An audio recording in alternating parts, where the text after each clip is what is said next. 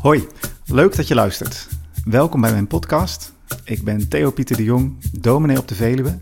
En in deze podcast neem ik je mee naar de kerk. Vandaag de laatste aflevering. Ik denk met je na over de kerk als een lichaam.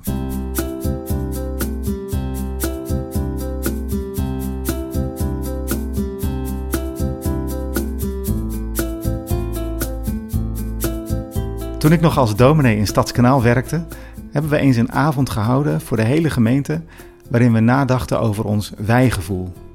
Ik weet niet meer wie dat toen bedacht had, maar ik vond dat een grappig woord. In de katholieke kerk is wij water en wij hebben een wijgevoel, dacht ik toen. Of in ieder geval, dat willen we graag hebben. Uit allerlei landelijke enquêtes blijkt dat kerkmensen dat een van de prettigste dingen van de kerk vinden. Of je nu katholiek, hardcore evangelisch, hervormd of baptist bent, het clubgevoel is heel belangrijk. Een groep waar je bij hoort. Je kent elkaar.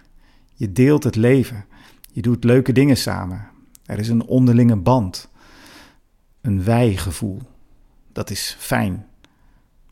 Ik denk dat zo'n wijgevoel vooral met saamhorigheid te maken heeft. In de kerk zijn er geen losse individuutjes of groepjes, maar is er een gemeenschap. Een van de oudste geschriften van de kerk noemt dat de gemeenschap der heiligen. In dat oude document, die geloofsbeleidenis, is dat dus zelfs opgenomen als iets wat je gelooft. De kerk is dan dus zelf onderdeel van het geloof geworden. En ik begrijp dat wel. Want die kerk zelf is ook plaats waarin je Gods goedheid ervaren kunt. Het is niet het einddoel van ons geloof, maar het is ook meer dan een middel. Het is ook onderdeel van de inhoud van ons geloof geworden.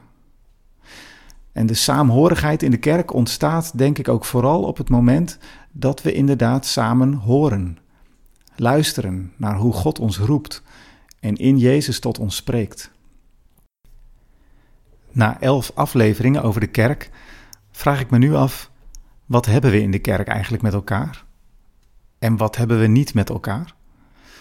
Je gevoelens van sympathie of antipathie bijvoorbeeld, dat kun je toch niet zomaar uitzetten. En hoe langer ik erover nadenk, is zo'n wijgevoel eigenlijk wel belangrijk. Het zijn dingen die mij soms wel bezighouden. En allereerst vraag ik me dan af: wie zijn wij eigenlijk? En hoe komt het überhaupt dat er een wij is? Ik zei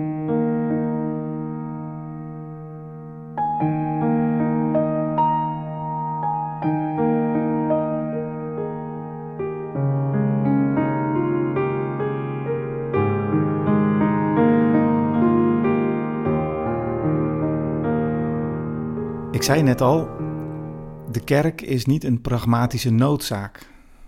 De kerk is niet ontstaan omdat er nu eenmaal iets nodig was om dat evangelie door te geven. Nee, want dat had op een andere manier misschien zelfs wel beter gekund. Nee, al vrij snel realiseerde de kerk zich dat de kerk zelf blijkbaar ook een geschenk van God is, met een bijzondere bedoeling. Het is in deze tijd misschien wel raar om over de kerk als geschenk van God te spreken, nu er in de afgelopen tientallen jaren zoveel ellende naar buiten gekomen is. Hoe de kerk gefaald heeft, hoe mensen beschadigd zijn en hoe goddeloos zij soms gehandeld heeft. En toch, in de afgelopen elf beelden over de kerk, hoop ik dat je dat ook wat gezien en geproefd hebt.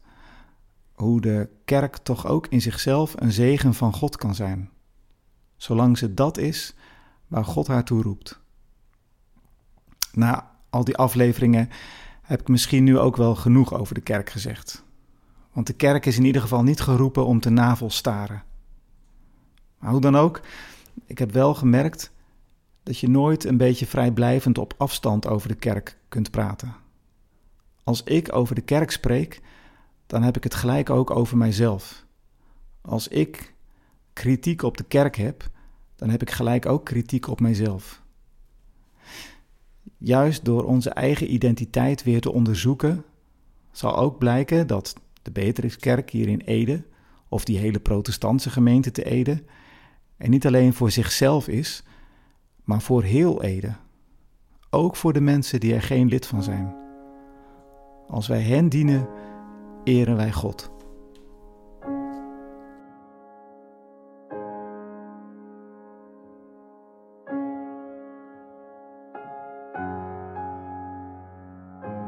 Juist in het afgelopen jaar ben ik door onze pleegdochter weer diep onder de indruk geraakt van het lichaam. Toen ik haar voor het eerst in mijn handen hield, net 24 uur oud, staarde ik naar een regelrecht wonder. Zo'n heel klein, volmaakt, mooi, gaaf mini-mensje. Met kleine oogjes, kleine handjes, kleine voetjes, een neusje, alles erop en eraan. Eindeloos kun je er naar kijken en je verwonderen over hoe mooi en bijzonder zo'n menselijk lichaam in elkaar zit. Het lichaam kent een eigen afweersysteem, allerlei verschillende organen, een ingenieus patroon van stofwisseling, zuurstofhuishouding en een brein die dat alles coördineert. Nog steeds is de wetenschap bezig te onderzoeken hoe verbluffend complex een lichaam in elkaar zit. Zo'n lichaam dat lijkt wel wat op de kerk. Juist als het gaat over eenheid en interne diversiteit. Paulus vergelijkt de gemeente van Christus met een lichaam. Zoals een lichaam verschillende delen heeft, zo heeft de gemeente van Christus dat ook. En nou goed, dat is eigenlijk ook heel logisch. Dat werkt ook bijvoorbeeld bij de voetbalclub. Dat er verschillende taken en talenten zijn. Zo is het dus ook bij de kerk. We weten dat iemand die bij de kinderkerk leiding geeft, weer andere kwaliteiten heeft dan iemand die een taak heeft bij de kerkrentmeesters. En het stofzuigen van de kerk is weer een heel andere taak dan het leiden van kerkenraadsvergaderingen. Een koster doet weer heel iets anders dan een websitebeheerder. En een dominee heeft weer andere taken dan een diaken. Dat is dus niet zo bijzonder. Maar dat al die mensen elkaar nodig hebben, ja, dat is de volgende stap. Maar misschien moet ik ook niet te lang bij onze gemeente hier in Ede blijven hangen. Want maak ik de vergelijking dan niet te klein als het alleen maar zo over onze eigen gemeente gaat? Want een lichaam kan groeien, maar wanneer is dat lichaam van Christus dan eigenlijk volgroeid? Wie of wat hoort daar allemaal bij? Als ik lid word of ben van dat lichaam, die kerk, met wie heb ik dan eigenlijk allemaal te maken? En wie heb ik dan dus blijkbaar opeens allemaal nodig? Want Paulus schrijft dat het hoofd niet tegen de voeten kan zeggen. Verder weg kan niet. Een hoofd en voeten zitten ver bij elkaar vandaan in dat lichaam. Ik heb jullie niet nodig. Als gemeente hier in Ede zijn we dus ook maar een heel klein onderdeeltje van een veel groter geheel. Het lichaam van Christus kent ook een hand die Chinees is, een voet die Koptisch is, een oor dat Armeens is, een neus die Grieks-orthodox is en een knie die Amerikaans Pinkstergelovige is. Of we nu Joden of Grieken zijn, of we nu slaven of vrije mensen zijn, schrijft Paulus. Dat lichaam bestaat niet uit één deel, maar uit vele.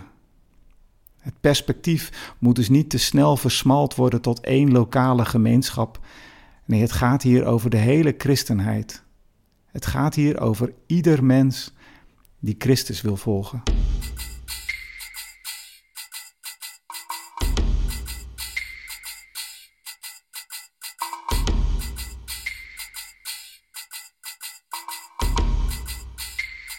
Direct stelt dat mij voor de spannende vraag hoe het dan met ons wijgevoel in onze eigen fijne gemeente zit. Of wij met dat wijgevoel van onze zes wijken samen, waarmee we die ene protestantse gemeente Ede vormen. Maar daarmee ben ik er dus nog niet. Dat is nog veel te klein. Christus is nog veel groter. Want ik kom op de oude markt hier in Ede ook mensen van de Pinkstergemeente tegen. Of van de vrijgemaakte kerk waar ik tegenover woon. Of van de katholieke kerk en de apostolische kerk. En dan heb ik ze nog niet eens allemaal genoemd. Moet ik iets met hen? Heb ik iets met hen? Heb ik hen nodig? Ik raak altijd diep bemoedigd als die verschillende groepen volgelingen van Jezus samenwerken. Als we samen bidden, als we samen een dienst houden, als we samen optrekken.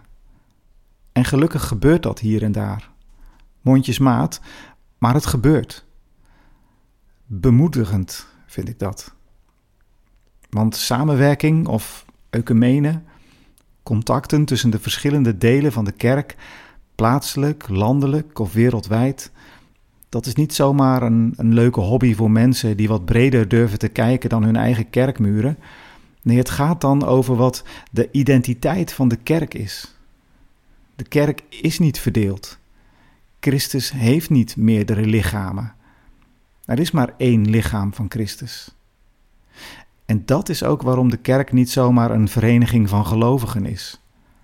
Wij hebben elkaar niet als gelovigen opgezocht en toen iets opgericht. Nee, het ging andersom. Wij werden opgezocht en zijn geroepen en toen aan elkaar gegeven en verbonden. Dat is zo wezenlijk dat wij dat niet ongedaan kunnen maken. We kunnen er hooguit ongehoorzaam aan zijn.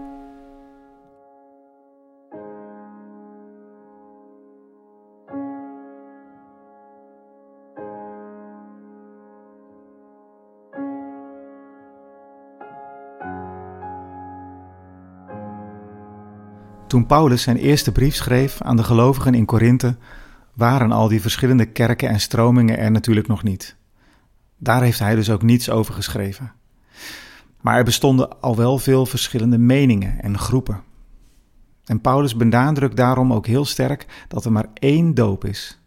En door die doop word je ingelichaamd in het lichaam van Christus. Dat Paulus een groep mensen met een lichaam vergeleek, was nog niet eens zo heel uniek in de oudheid. Maar wat het bijzonder maakt, is dat het niet een lichaam is, maar het lichaam van Christus. Bij Hem hoor je. En zo schrijft hij: al die mensen die in zijn lichaam ingedoopt zijn, zijn met één geest, één levensadem doordrenkt. En met dat doordrenken bedoelt Paulus dan onder andere ook voeden, die ene geest geeft al die mensen die samen dat lichaam vormen te drinken. Veel Bijbelwetenschappers wijzen hier op het verband met het avondmaal. Als verschillende groepen gelovigen samenkomen, raakt het mij altijd het meest als we dan samen het avondmaal vieren. Die ene geest voedt ons, verbindt ons en zegent ons met talenten, met diversiteit. Maar welke rol, welk talent, welke taak er ook is in die ene grote kerk, we worden vervolgens allemaal opgeroepen te streven naar de liefde. Want verscheidenheid kan maar al te makkelijk ook tot verscheurdheid leiden. Helaas zijn daar veel voorbeelden van, juist ook in de plaats waar ik nu woon. Pijnlijk is dat. En eigenlijk geneer ik me daar ook altijd voor, als ik met anderen in gesprek raak.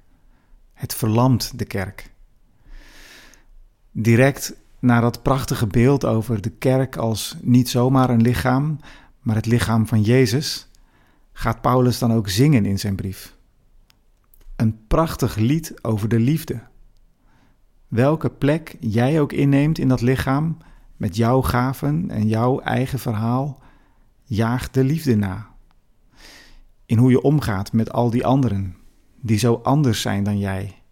In hun taal, in waar ze goed in zijn, in hoe ze eruit zien, in hun eigenaardigheden of anders geaardheden. Zij hebben jou nodig en jij hen. Jaag daarom de liefde na. Alleen zo zal dat hele lichaam van Christus gezond zijn en tot zegen kunnen zijn. Tot slot wil ik je een vraag stellen. Wat is jouw plek in het lichaam van Christus?